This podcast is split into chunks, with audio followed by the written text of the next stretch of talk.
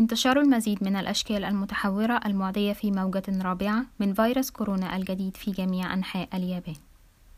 اعتبارا من منتصف شهر إبريل للعام 2021 تعرضت اليابان للموجة الرابعة من فيروس كورونا.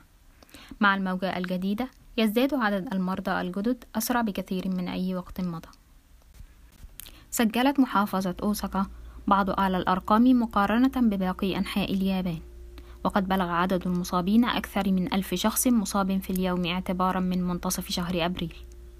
أظهرت البيانات الجديدة أنه خلال الأيام الثلاثة الماضية أصيب حوالي 80% من الأشخاص الذين تم فحصهم بالسلالة الجديدة من الفيروس.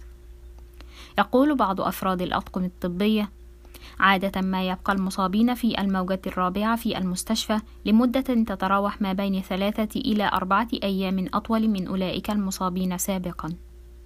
من المحتمل ظهور أعراض حادة مفاجئة ليس فقط على كبار السن ولكن على الشباب أو الذين لا يعانون من أمراض مزمنة. في إحدى المستشفيات بأوساكا أكثر من 50% من المرضى الذين يعانون من ظهور أعراض حادة مفاجئة وأولئك الموضوعون على أجهزة التنفس الصناعية تقل أعمارهم عن الخمسين عام. يقال إن عدد المرضى المصابين بالسلالة الجديدة من الفيروس أكبر من عدد المصابين بفيروس كورونا الأصلي. على الرغم من تزايد الأعداد بشكل كبير بمحافظة أوساكا فقد تأثرت مناطق أخرى في اليابان أيضا.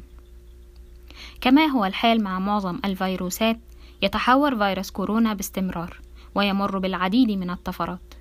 كما أنه من المتوقع ظهور أنواع جديدة من الفيروس بمرور الوقت.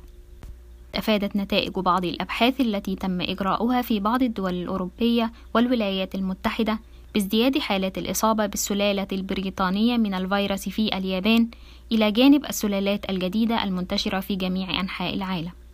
ويقال أن السلالة البريطانية أكثر عدوى بنسبة تتراوح ما بين 1.4 إلى 1.9 مرة مقارنة بالفيروس الأصلي.